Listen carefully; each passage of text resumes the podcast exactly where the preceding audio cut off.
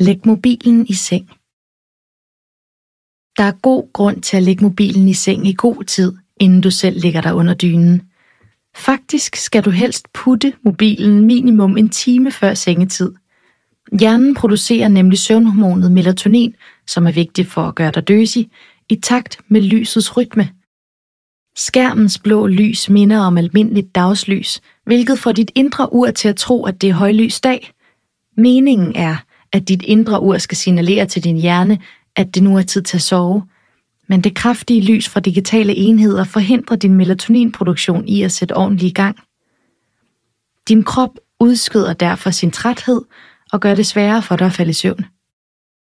Nogle mobiler har en indbygget feature, der hedder Night Shift, der gør skærmlyset varmere om aftenen, men det er ikke nok til at modvirke effekten på dit indre ur. Så hold den sidste time helt fri for skærmlys, inden du ligger dig til at sove, og fokuser i stedet for på søvndysende aktiviteter som f.eks. en sudoku. Tempur søvnfakt. Skærmens blå lys hæmmer din produktion af søvnhormon.